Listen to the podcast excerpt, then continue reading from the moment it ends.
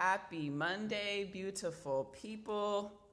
Ooh, it's a beautiful 422. Happy Earth Day. Happy Earth Day weekend. Happy holidays. Happy whatever the day that you celebrate. Happy Monday, family. Welcome back to episode 25 of Conversations with Friends. This is Lanita, and the vibes are high today, family. Uh, what a beautiful weekend. I'm so excited to just be here today in the energy and presence of the new energy of spring.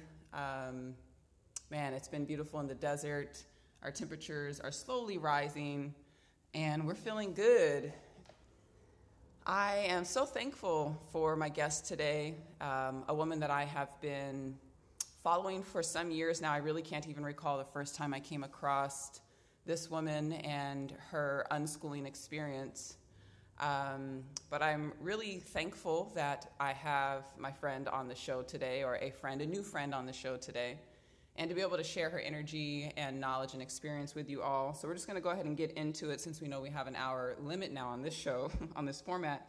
Uh, Akilah S. Richards. I'm not sure if I was supposed to keep the S in there or not, but Akilah Richards is on the line. Are you there, Mama? I am, I am, and yes, I do use the S. Beautiful, I love it. And I actually searched for a website and did not, or I was, I emailed you and I think I forgot the S or something and it didn't work. So it is. Um, I love that it's there. Welcome, sister, and thank you for for joining conversations with friends. Happy, happy to be here, Lanita. Thank you so much for the invitation to connect and chat. Yes, love. Happy Monday. Um, and so you're down in Atlanta, and you told me that spring really hasn't set in all the way there yet, huh? No, mm-mm. I mean, I've been um, back in Atlanta for maybe a little bit over a month. Yeah, like a month and a week or so. And we've had a, some warm days, but mostly it's been chilly. And a couple days ago, it was I had to pull out my coat coat to just be outside and go to the grocery store. So spring is like tripping right now, but that's our fault, right? Like the things we're doing to the planet Man. are showing up in these ways. So yeah. Man, and um, and you sound like you perhaps are from somewhere really warm. You have some some uh, origins in really warm places from the accent. It sounds like so. Forty degrees. I mean, come on, for someone from the Caribbean, I, I, think that that's where you're from. Correct? Am I guessing that? yes, I'm Jamaican. Yeah. Love. How is 40 degrees even work for your blood? I can't Exactly. Even... not even 50, not even 60. Like I'm 60 feels like my minimum. It's like, all right, I can function in that if I have to. but, but anything below that, you're just to get like my cranky survivalist self, basically. Goodness. uh, and did that pass on to your children? Are your children also prefer that weather? Mm, no, they're pretty flexible. My mm-hmm. youngest, Sage Nyambi, she likes it nice and cool. Like my mother-in-law um, is the same way. They like the cool weather. They even like the cold. I'm like, yeah, no. Mm-mm. But Marley and I are kind of similar in that. But you know, yeah. It's, it's for some. You know, I I understand how some people thrive in that cold winter, and even you know, in the way that the seasons work in terms of activity. You know, in the winter they, they go inside and they're and they're mm-hmm. together and they're around the fire, and I get it. Um, but I, I know I know in my soul that I am from a place where it's warm all year round. We don't use blankets, and mangoes yes. and coconuts grow in abundance. You see it, yes, exactly. you know, and just the vibe. You know, people are just a little, a little more relaxed and take time. And um, I just know that's where I'm from. So thanks for bringing that vibe on today. I bring it everywhere I go. Happy to share. Yes. Um, and so, Akilah, you just we were just talking a little bit about the fact that you all are a traveling unschooling family. So, um, well, actually, let's do this. Let's. I like to start each show with just a little bit of background about all of my friends. Um, and I just want to hear a little bit about you, and maybe you can share with us. You can go as far back or as close as you'd like to, and with as much detail. But maybe you can tell us a little bit about Akilah Richards, Akilah S. Richards, who you are, and a little bit about your family and how you guys are taking the unschooling world by storm. That's funny. I like it. It's um, real. So we are um, the term that is that I like that I didn't make up is digital nomads, right? So we are, my partner Chris and I, the work that we do um, outside of what I do in terms of the podcast it, it doesn't require us to be in one particular place, mm-hmm. right? So we earn money in ways that are not tied to geography. We don't work in a particular building or with clients that require us to be face to face. So because of that, um, we are we can be nomadic and still like eat and stuff.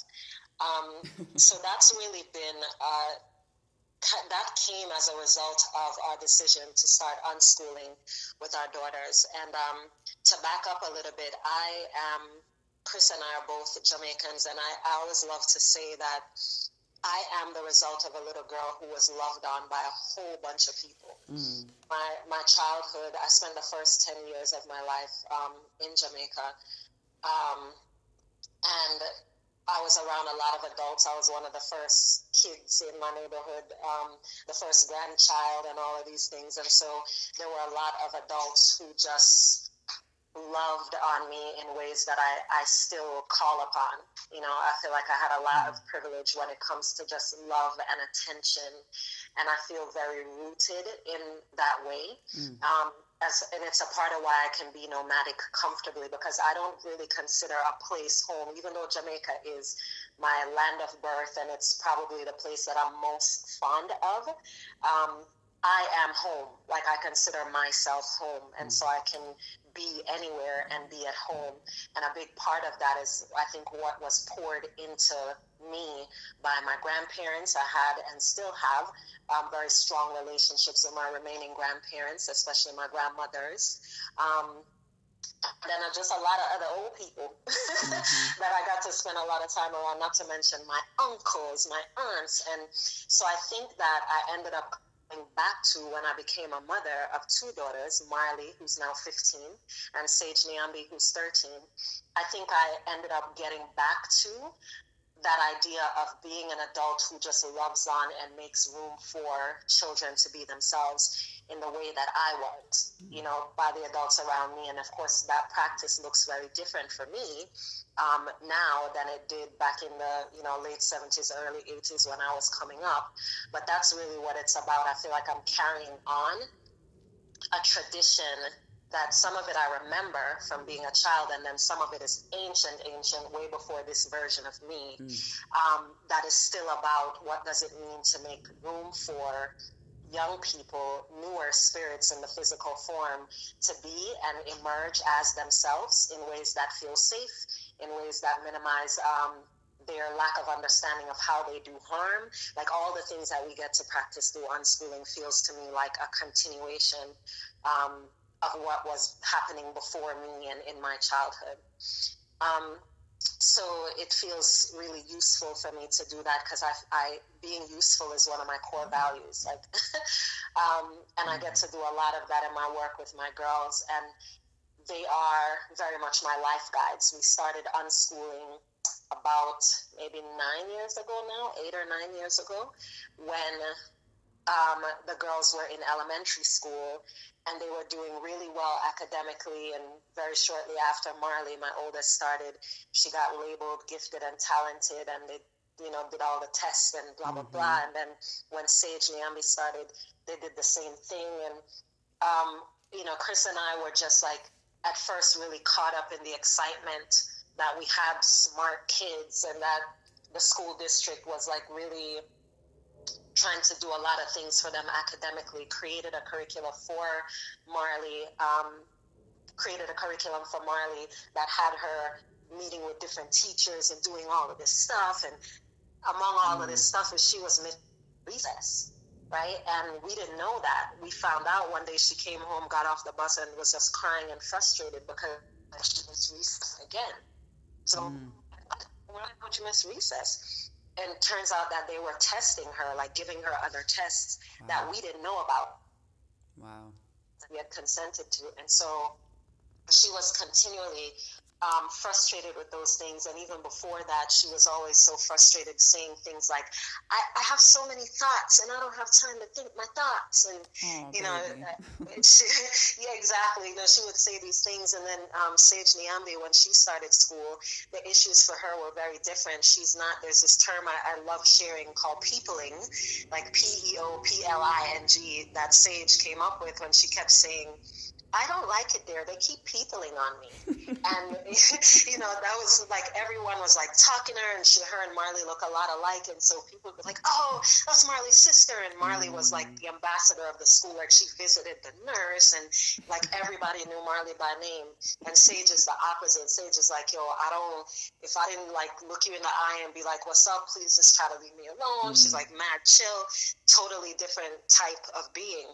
And so school for her was, it felt like harassment, mm, wow. you know, each day to be in those spaces. And so after some time of hearing their grievances and trying to, you know, assuage that and say, well, honey, no, that's how it is. You know, you got to deal with people. Or to Marley, um, okay, we're going to talk to them about you missing recess. Like we kept addressing the symptoms, like mm. the side effects of the thing, mm-hmm. until eventually um, Chris and I kind of got the memo. It's like, wait a minute.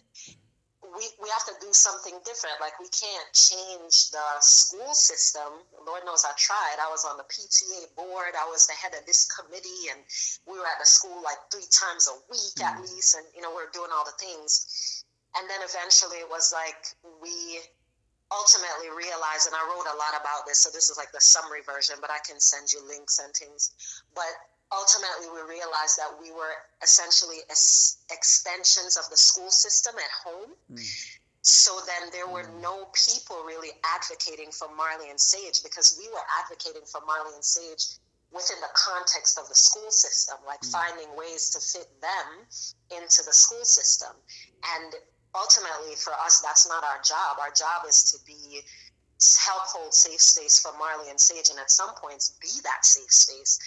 So if they didn't feel like they were being heard and what they felt they needed wasn't um, being addressed by the people who were supposed to keep them safe, the hell, you know, mm-hmm. like that mm-hmm. becomes its own thing. And so eventually, with a lot of consideration, um, Chris and I said, all right, we would withdraw Marley and Sage from school and we would figure out what would make sense next. Mm. So um, we did that and then we said all right let's just you know now that we're not tied to what time school starts and ends and school break and all of that let's maybe do a little bit of um, travel. Let's go back to jamaica for a little bit. And i think the first time that we went for an extended time we went for six weeks right? We stayed with a family member. And uh, I'm trying to remember if i'm I don't know if I'm remembering the order. I think we went for a shorter time first, mm. and then we went for six weeks. And then during that time, we registered the girls with the Georgia Virtual Academy. We were mm. based in Georgia before we became location independent. Um, and we signed them up for Georgia Virtual Academy, and um, my mom shipped the books, the big old heavy books, got it, got them shipped to Jamaica, and all of that, and mm. we it was crazy. So we said, all right, great, you know, you're still gonna learn because yeah. you got to have books to learn. Um, so we were doing that a little bit, and then Marley in particular was really, really resistant. So we would bring the books to the beach, you know, just a couple of books, and say you can hang out, have a great time, and then you can study a little bit and play a little bit, and we'll infuse nature. We can count seashells and And um, Marley was just like, yeah, nah, I'm good. I don't mm. want to do that. so we just kept hitting that wall with her, and I just got so deeply frustrated that after some weeks of it, I was like, you know what? Fine. Don't learn shit. Don't do shit. Just forget about it. Mm. I won't push it. Um, and then at the end of this trip or in a few weeks or something, let me just come back to it and we I can come back to it from a fresh space and blah blah. And we never ever did.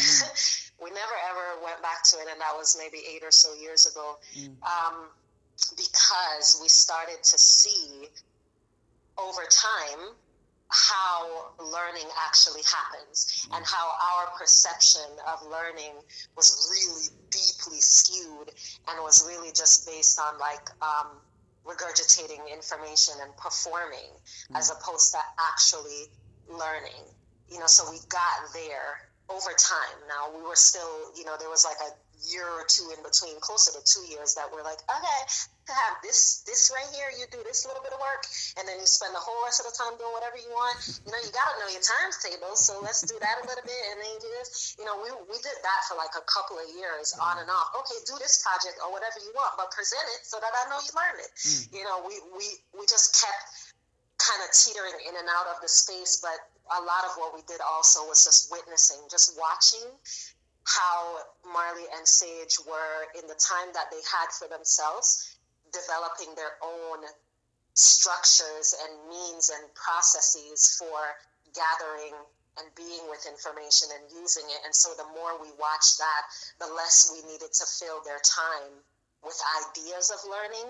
And the more we realized that, oh shit, like it's us that's unschooling, mm. really. Yeah. um, and so that's kind of how we got to the point where we actually trusted and still trust our children and all children to learn with support, um, you know, and and in some instances guidance. Mm. And so we did more and more of that, and the more we moved around, like we're not we're not really like I don't identify us as a traveling family per se. We travel because we're nomadic. We move around, but essentially movement has been a part of how like no matter what we were doing, whether we were traveling or not, the unschooling is the important part because that's what's leading us to so much clarity mm-hmm. around um, who each of us are, um, how we get in each other's way, what oppression looks like in our household mm-hmm. as a mm. microcosm of what oppression looks like on a larger scale. So it just unschooling opened us up to so much work around oppression and then conversely liberation.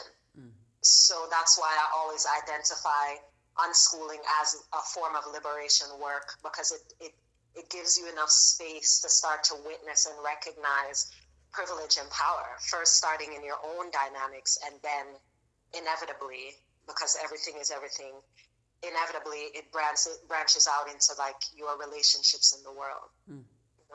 That's the truth. And I, I love that your roots are in love and that that's, you know, the the pressure almost that you have in in your story and in what you're sharing and in the work that you're doing in your home and in your community because I feel like that's really that's really what our that's really what it's all about, right? Everybody says that, but at the end of the day when you really look at children who are raised outside of school, they have they're just rooted in some other vibration of love. There's some freedom that exists in these babies. And as you were discussing or just kind of just highlighting your childhood, I imagine, oh, that must be like that must be the ideal unschooling situation right there, where you're raised around a whole tribe of people of um, different, well, I guess for you it was all adults, but people that are focused on loving you and on supporting you for who you are and encouraging you for who you are.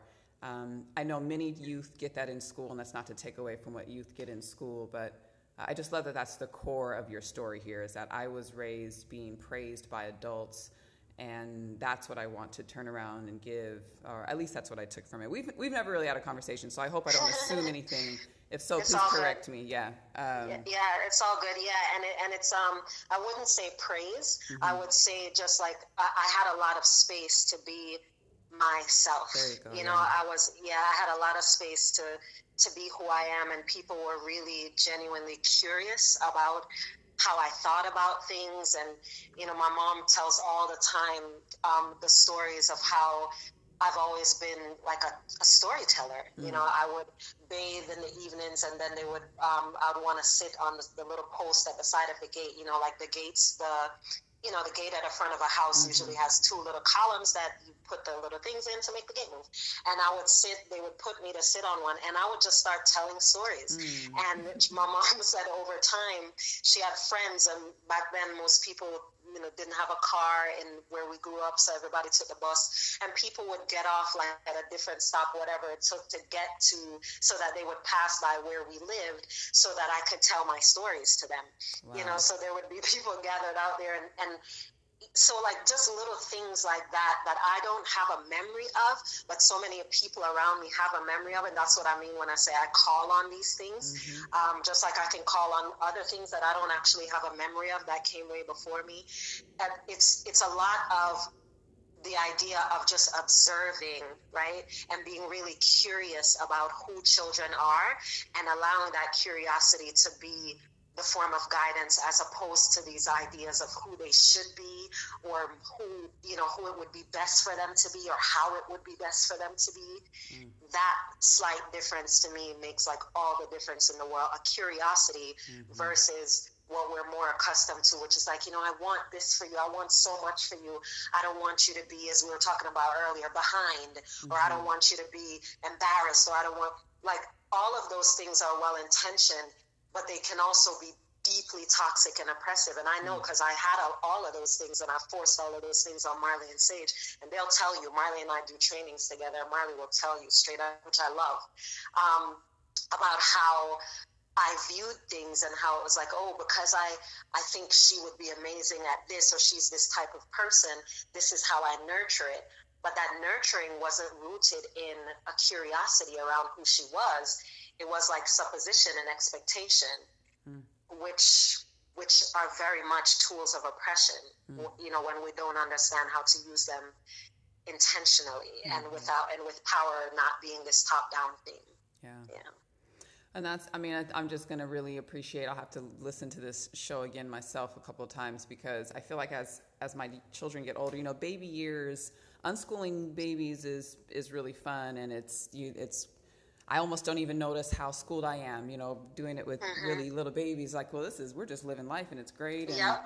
we move around, and you know, life is great. Um, and it's really just been in about the last year, honestly, as she gets closer to nine now um, and meeting more preteens and the older kids, I'm like, oh shoot, you know, I, I, you've been able to read since you were two, like you've been able to do it for so long, but I know you don't really like it, and yet she also has this energy of, um, you know, of wanting to to be able to keep up with people. You know, she has a very mm-hmm. old soul, and she wants to do big girl things. And I'm like, well, you know, you got to just get reading down.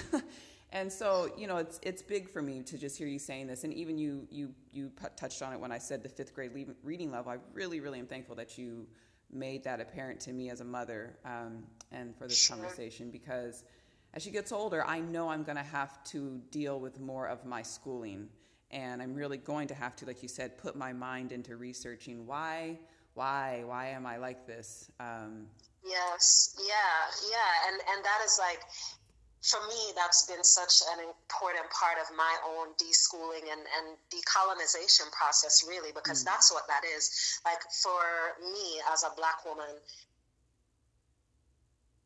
um, they also were and are one passed a couple years ago, and the other one is still around. Um, very good excellent actually storytellers mm. um, and i do a lot of like reading and meditation and um, intentional connectivity around the past that's been a very important part of my process sankofa work and a part of that is like this recognition of the ways that unschooling is so natural as you said when they're younger it just feels like oh we're just living life together mm-hmm. but then as we get older and our children get older, more importantly, then a lot of that comparison based stuff comes in and this idea of like, you know, how people measure up to other people. Mm-hmm. And so a lot of the work is centered on doing my own work so that my mind is going to be occupied with something anyway. My attention is going to be occupied with something anyway when it comes to parenting. My job is to make sure that a lot of that occupying is around my own shit, not what I mm. think my kids should or shouldn't be. So the example that you were mentioning, I'll, I'll go back to it, is um, when you were saying that you know your daughter is reading at a fifth grade level, um, and that and some of the anxieties that you have, and I fully understand because I've been there around um, levels, you know, around where they should be with things or what would be more useful in their lives. And so for me, a big deschooling practice is to not use schoolish language mm-hmm. as an unschooler. So you never would hear, I don't even know what grades Marley and Sage would be in if they were in school. Why? Why is that relevant? Mm-hmm. I wouldn't I wouldn't care what level they read at or whatever at because that is rooted in this one system that compares children for the purposes of standardization and funding and all of these things that have nothing to do with the actual child mm. right so when and then when we think about reading again for me as a black woman this this the history right especially living in america the history of um, what was happening to our people you know, the punishment that would come, death, the things that came with if someone knew you could read, our people take that really seriously. And so it can be very difficult. Mm-hmm. Uh, even if you fully understand unschooling or whatever, you're still in an environment where other people are like, listen, your kid needs to read. And especially we talk about a black kid, an indigenous kid, a kid of color, mm-hmm. they got to know how to read all of these different things it's to offer some grace for that. That's that term is really important for me that feeling that vibration to understand why we feel like that and then also to question it to say wait a minute. So is is this what what this is about? Does my child actually feel free each time i sit with them and make them do something that isn't of interest to them? Am i using this tool of oppression which in this case is like my power over them as a child? Mm-hmm. because that's the easiest thing to do because i can make them because if they were an adult like me and it was even across the board i couldn't make them but i'm going to tap into that power now Mm. Is that freedom? Is that what that freedom looked like? Mm-hmm. And the answer is oftentimes no. So if my kid is instead into rocks and we can deal with, you know, we can go out and collect rocks and then they can see me reading about rocks and I can read to them about rocks and then they might eventually ask me what these words mean or we can play video games that are connected to it. Just occupying my mind some of the different ways that I work with my kid in ways where they seem to feel free. Like that is the barometer, that's the mile marker, not the age level, the grade level, nothing like that. Because as you know, probably, Lanita, from all these different unschooling stories, people learn how to read in different ways. Reading is a tool of our culture. Mm-hmm. So people and and conversely i know for a fact that many people leave k through 12 without knowing how to read and also with having big fears around reading mm-hmm. you know or being um, really self-conscious about how they read because we put so much focus on that so to occupy your mind with questioning all of the reasons around why you're doing what you're doing that gives your kids some space because you're not so busy trying to figure out how to change them and then in the process it gives you some tools for decolonizing and deschooling your mindset as well. And it's like over time, that process just becomes more and more organic, and you recognize your schoolishness so easily. And then the tough work is to put yourself in spaces like the conversations you and I are having in the communities where other people are having those conversations as well. So you can counter the narrative that you're getting from everywhere else that, oh, if she doesn't know how to read by this point, you're not a good parent, she's not a good learner, mm-hmm. and life is going to suck, and you can't do that because our people fought for these things. It, all of those things will just overpower the actual liberation work of saying what is the dynamic here and what can I do when I'm not taking a power over approach mm. to support somebody in their process. Yes. Um, and I love that you said it was, it's about being useful because that's really what being useful to our children is going to be is really allowing them the freedom to just be themselves. Um, yeah. And what's beautiful is that they actually then give us the ability to be ourselves because I I was that little girl, you know, I was I didn't want to read in elementary school either and the reason was cuz I wanted to socialize and talk to everyone and make sure everybody was doing well and and mm-hmm. practice my young woman skills. yes. Um, you know, I didn't know then who I would be, but I was meant to also tell stories. And as a very young soul, that's what was really important to me was making sure other humans around me were feeling good and what kind of energy could I bring to the space, you know, to to aid in that. And reading just didn't make sense. And I, you know, I could. Re- I, there's been so many times when our daughter will question a word, and I'm like, sweetheart, I don't know. I've been asking the same question for 30 years. I don't know why this is it, but this is called English, and you just have to remember it. yeah. I don't know why they spell though, T H. I mean, this is a weird word, but O U G H. Yes. You know, so it's, it's, it's even what's so beautiful about that next generation of us. Um, and those deep memories, as you were as you were mentioning, those, those, those things that you're not, those subconscious memories, um, is that they really, my children, for me, for sure, and I, I, hear most mothers say this, but there's so much about me being able to be myself. You know, they're mm-hmm. they are here to to free to free us. to free yes. this generational line, you know, they have the power Absolutely. to do it. Because I don't know if I could do it on my own. You know, I might just give in. Yep. Yeah, I could not agree with that more, Lanita. It's it's absolutely been. That's why I call them my life guides. You know, mm. there's so much work they are a continuation of in some instances, or portal openers altogether, brand new work in some instances, and really old in other instances for me in terms of my own personal development journey and how much that has been enhanced through mothering and motherhood, mm. um, which I di- are different things for me. And so it's I've I've been mothering even before I had Marley and Sage, just because of the mm. dynamics of my household. Even when we left Jamaica and moved to the states, it was very different and the work that I was doing before I started focusing primarily on unschooling as liberation work was um, women's emotional wellness. I was coaching primarily with women. I did group retreats, I did private retreats, I did all this other work around women and emotional wellness. And what that led me to recognize over time is that I didn't really, I stopped caring so much about the aspect of um, womanhood and wellness, like what they were navigating in adulthood. And then I started, so much of that was rooted in childhood trauma. Mm. Man. and that we could get so stuck on trying to resolve the trauma and figure out like why it happened that we don't actually develop the tools the language and the practice to move forward and to not perpetuate it mm. so a lot of the same shit that i went through that my mama went through that her mama went through and her uncle and this and that and that i learned over time my work led me to the work that i do now so then i realized that oh this is really hard. I, wa- I wonder, I can't get back to people's childhood, but then I do know that those issues affect how we deal with children, mm-hmm. and that's not okay. And they are among the least privileged children. Yeah. And so then it just really organically at that time I started shifting and matching in specific ways whatever I was living.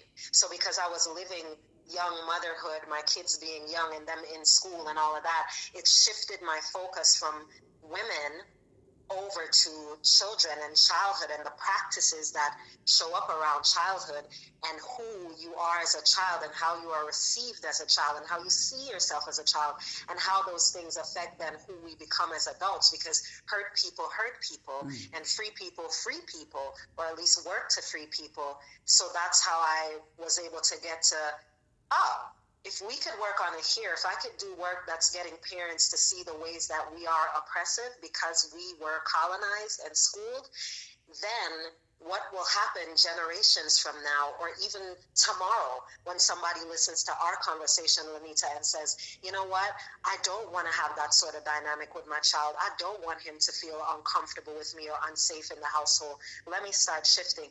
That's how we can create change now, even if you never figure out what happened when you were seven that caused you to be this way at 35. You know mm-hmm. what I'm saying? Mm-hmm. Yeah. Yeah. Um, yeah.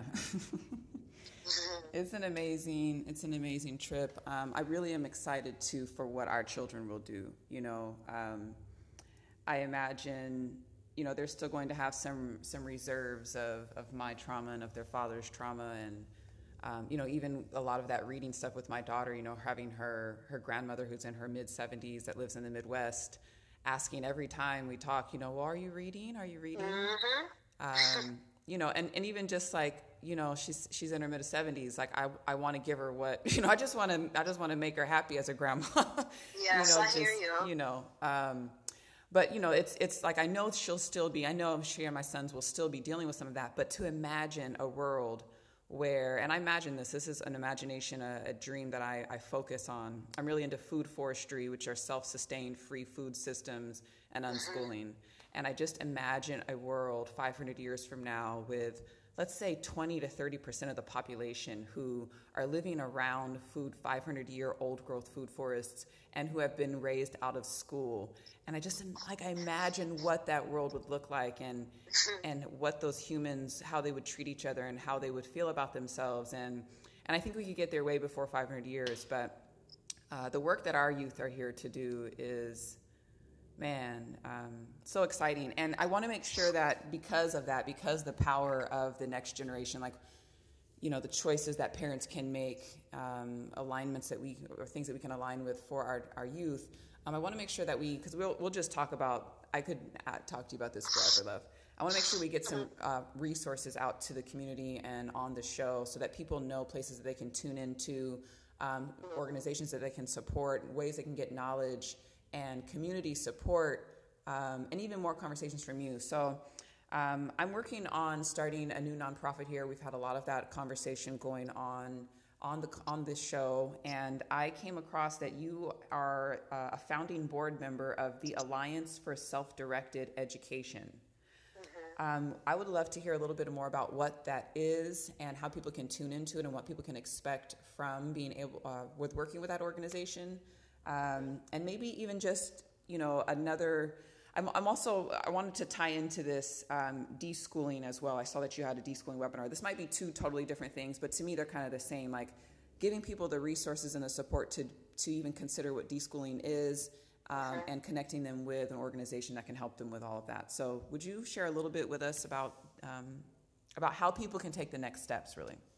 Yeah, yeah. So the the organization you mentioned, ASDE, the Alliance for Self-Directed Education, the website is self-directed.org, and um, we are a nonprofit, and the whole point of this alliance, of this collective, is to normalize self-directed education to increase knowledge of it and to increase access to it for anybody who wants it.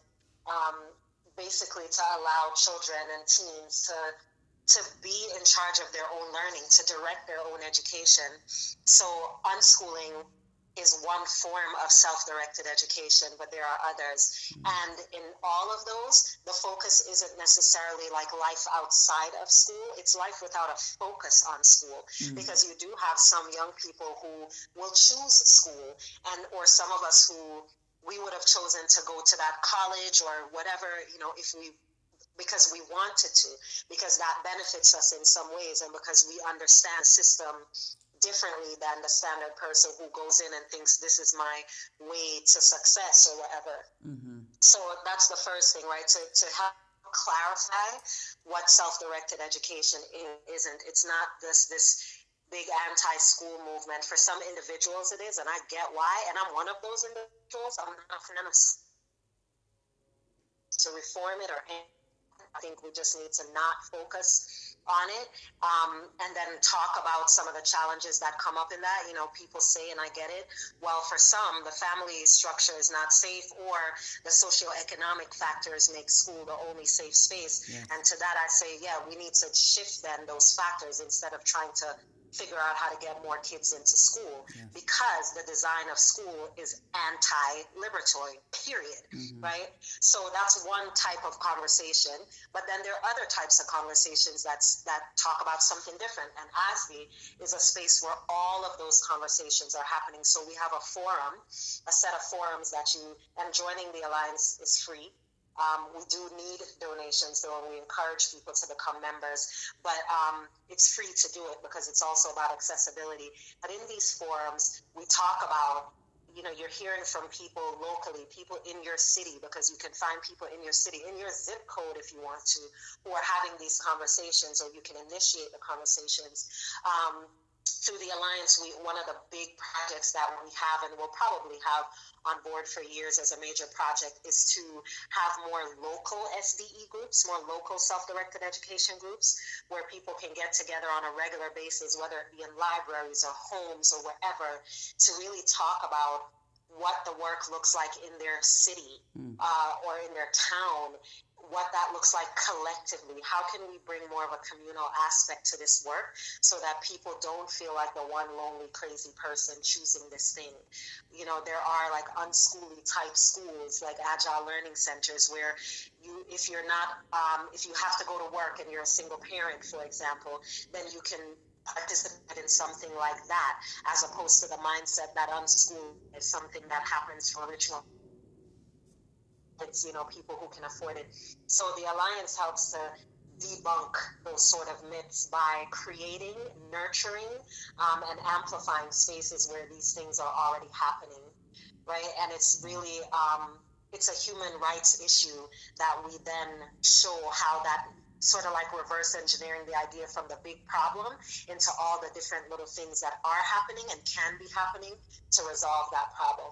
That is the purpose of the alliance. Um, the those of us who are the organizing board members get together monthly to uh, deep dive into the sort of feedback that we're getting from people, the projects that we work on individually, because we all have our own things happening. We're, we're just a group of people who get together to do this work. Mm-hmm. Um, and to, to find ways that we can make it simpler and easier and safer for people to understand the laws around self-directed education where they're from uh, and what they can do to normalize it. That that's, is essentially the point of it. Yeah. That's amazing and that that's really the resource that so many i mean i think all almost all unschooling families will say that's what people come to ask you about but how do i do this for me? I'm a single mom. What about the laws? What about yeah. this? What about that? Like that's what we need is one resource where you have um, the ease of accessibility to that knowledge um, and normalize. Yes. I love that that's the focus to normalize it. Like, actually, this is the way, you know, my, my initial attraction to unschooling was um, reading tribal type books in college, uh, doing an anthropology minor, and like, wait a minute, children grew up right next to adults in groups and just practiced what it looked like to be an adult since the beginning yes. of time. Oh, that's what yes. I want my kids to do. I'm like, I don't want my kids living in for you know in rooms with access to no sun and access to different age ranges and like watching adults and and if they are going to be watching adults, I want to know the adults they're watching because I don't know these teachers. I don't know anything about the issues they have. At least I know I'm working on my issues. yes, exactly, exactly. and even when we think about like the indigeneity, the, the, the idea that it is normal and natural. Like school is the new thing. That shit is Hello. like a hundred years old. Hello. You know? School is the new thing. So when children were in those spaces, they were, yes, in some ex- instances or to some extent, they were practicing adulthood, but equally important, they were being. Mm. Like this idea that we look past children, we look past childhood and focus so much on adulthood mm-hmm. because, you know, it's an obvious eventuality. That is a part of the deschooling that we need to do. Yes, they become adults, but who are they right now? Because mm-hmm. I know a lot of adult children. Mm-hmm. I know a lot of grown ass people who are really stuck in like an unresolved or a set of unresolved things that came from their childhood. Mm-hmm. So we, we we really things like the alliance organizations like the alliance and what comes out of that is a, a way of us remembering that children are people now.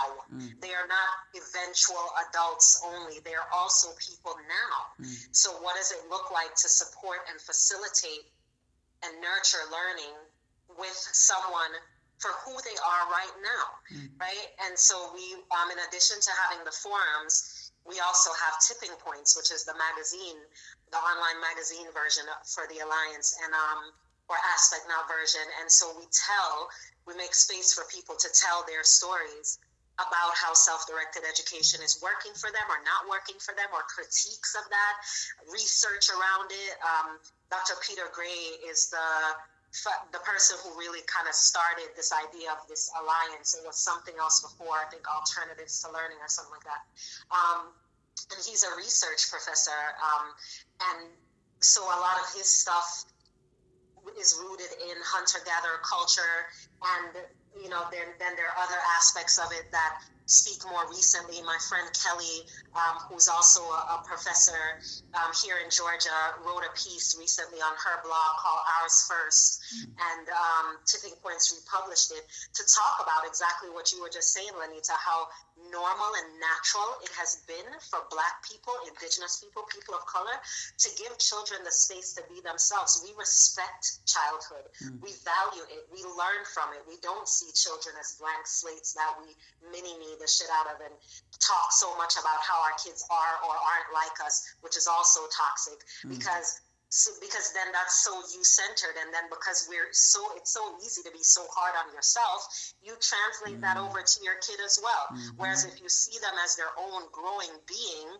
not the eventuality of something that makes you proud or impressive or makes you even with the grandma thing right like i so get that we want to make them happy and so a lot of what we do is like cause our children to perform for mm-hmm. our idea of making them happy mm-hmm. you know and and that's becomes a problem for that child mm-hmm. now there are cultural aspects that we need to consider which is why it's important that for us not being white people that we talk about what unschooling and other forms of self-directed education look like for us because mm. it doesn't look like the same thing that it does for white people culturally my kid is not going to talk to me like they don't have any sense yeah. and that's okay but it isn't because and that's that okay have, and that's okay right and, and the reason the reason that that's okay is that I'm not going to. The reason that my kid doesn't talk to me like they don't have any sense isn't because I'm gonna like bully them or beat them, yeah. right? That's how I grew up. But instead, we're gonna there's a mutual respect, yeah. which is a very different thing, which is now a tool that my kid can use to say, oh, people respond better to respect than to fear. Mm. Then there are other instances where it needs to be focused on fear, but that's not my default. Like I'm teaching that through living that mm. as opposed to find who you can bully and get what you can get, which is what we teach when we use physicality or other power over to, to make children do something. And then mm. we also separate ourselves from them in terms of an authentic relationship. So, so all of these sort of things you get to work on in community with folks. Sometimes you get to do it when you just hear a story, right? When you read something on tipping points, or when you listen to a podcast, or when you um, join a forum in, in ASDE, in the Alliance, and then look at people's stories or have a conversation. This is how we normalize it because then you hear these things or you read these things or you have these conversations and then you're able to take it back and then apply it to yourself specifically and say oh this is what I can do differently. And then you live that example and it touches someone else. So then they start treating their kids differently or they talk to their partner differently. This is what we want at ASDE. We want it to be so normal to hear a million little stories a day about what liberation work looks like through parenting and education. Mm. And sister, and as I'm just talking to you, like I, am realizing how um, how let's see i don't i'm not even sure what word i want to use. I want, don't want to put any definition on what i'm feeling exactly yet but i have not been in an unschooling community um, in recent time enough. I have not been spending enough time in this conversation because uh, and, and, and that's what i want to highlight how important this community is how important it is to have access to, to a community because I've been doing this for a while, and I even had someone call me a veteran recently. I was like, wait a minute, I don't know if you want to call me a veteran. Like, I don't have teenagers yet, you know? I feel like when you get to teenagers, that's veteran status, just as a mother in general, or motherhood for me.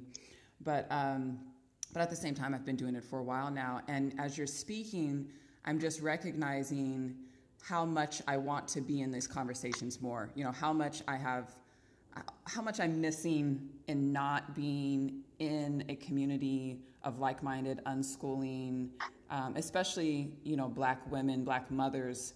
Um, how how much that's um, it, it, probably isn't affecting my children as much, but definitely as you're, I just like, man, I need to join the alliance because I need to be yes. in this. You know, I, I, have my own perspective and energy to bring, but I also need to be invested around this conversation so much more because this is my children are getting older, my daughter's getting older, and I need to shift myself and my own perspective and continue Absolutely. to grow in this. So, Ooh, yes. like beautiful Earth Day gifts. Let me tell you, I give a lot to it. this Mother Earth, and she is giving me back gifts. Thank you so much, Akilah, for being here.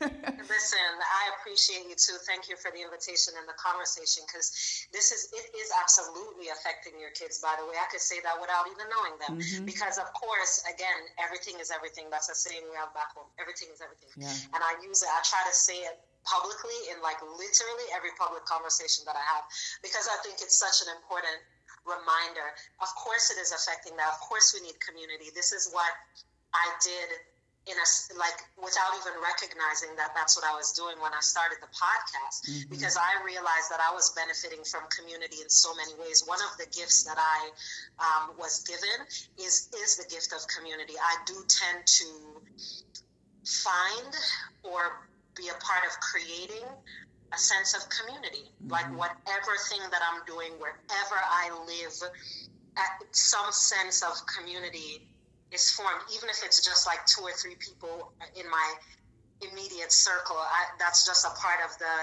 one of the gifts that I have been given for whatever reason. And even with that, there's still times where not so much now because I'm I'm doing the work so consistently in so many different places. But even with that, I still would feel like lonely or unsure or crazy. That's when I felt like, yo, this shit is crazy. Am I crazy? Am I tripping? You know, and it's like being able to have things like being able to have the conversations I have on the podcast every week or this one with you. Mm-hmm. You know, all of these things are also community for me. So it helped me to reframe even the idea of what it meant to be in community. Yeah. And when I do that, then of course it's going to determine very differently the way that I show up in my body, the way that I show up each day, which also is going to directly affect the way that I show up in relation to my children. Yeah. Well, and that's that's a big thing for me too, and, and I love when folks talk about you know the socialization of school and how homeschooled children don't get it. And I'm like, well, you know, if you yourself are socialized and you yourself are part of community, then your children will naturally be as well. And so I'm the same way. You know, I, I we've moved around a bunch, and I that's my thing. It's like, okay, so it's time to make a new community. And in Oregon, we had a, a small unschooling community. Um, but for me, what I, I think what I've gotten caught up in is the day to day you know, for me, it's really important to create an environment that is stimulating for my children in terms of um, kind of like that, like that tribal thing that I said. I feel like it's really important to realize that children are learning how to be adults next to adults. So if I want my children to be self-sustained adults, I'm really working on creating a self-sustained life for myself so that they can learn how to do that. And I'm, I'm and that's what we've been entrenched in is this entrepreneurial small business type community and it's just not the same energy as what you're bringing to me. Like i'm really i'm excited to join the alliance. As soon as we get off this call i'm excited yes. to join it and to tune in and to get down to atlanta. I feel like there's a whole unschooling community down there that i've i need to come and visit.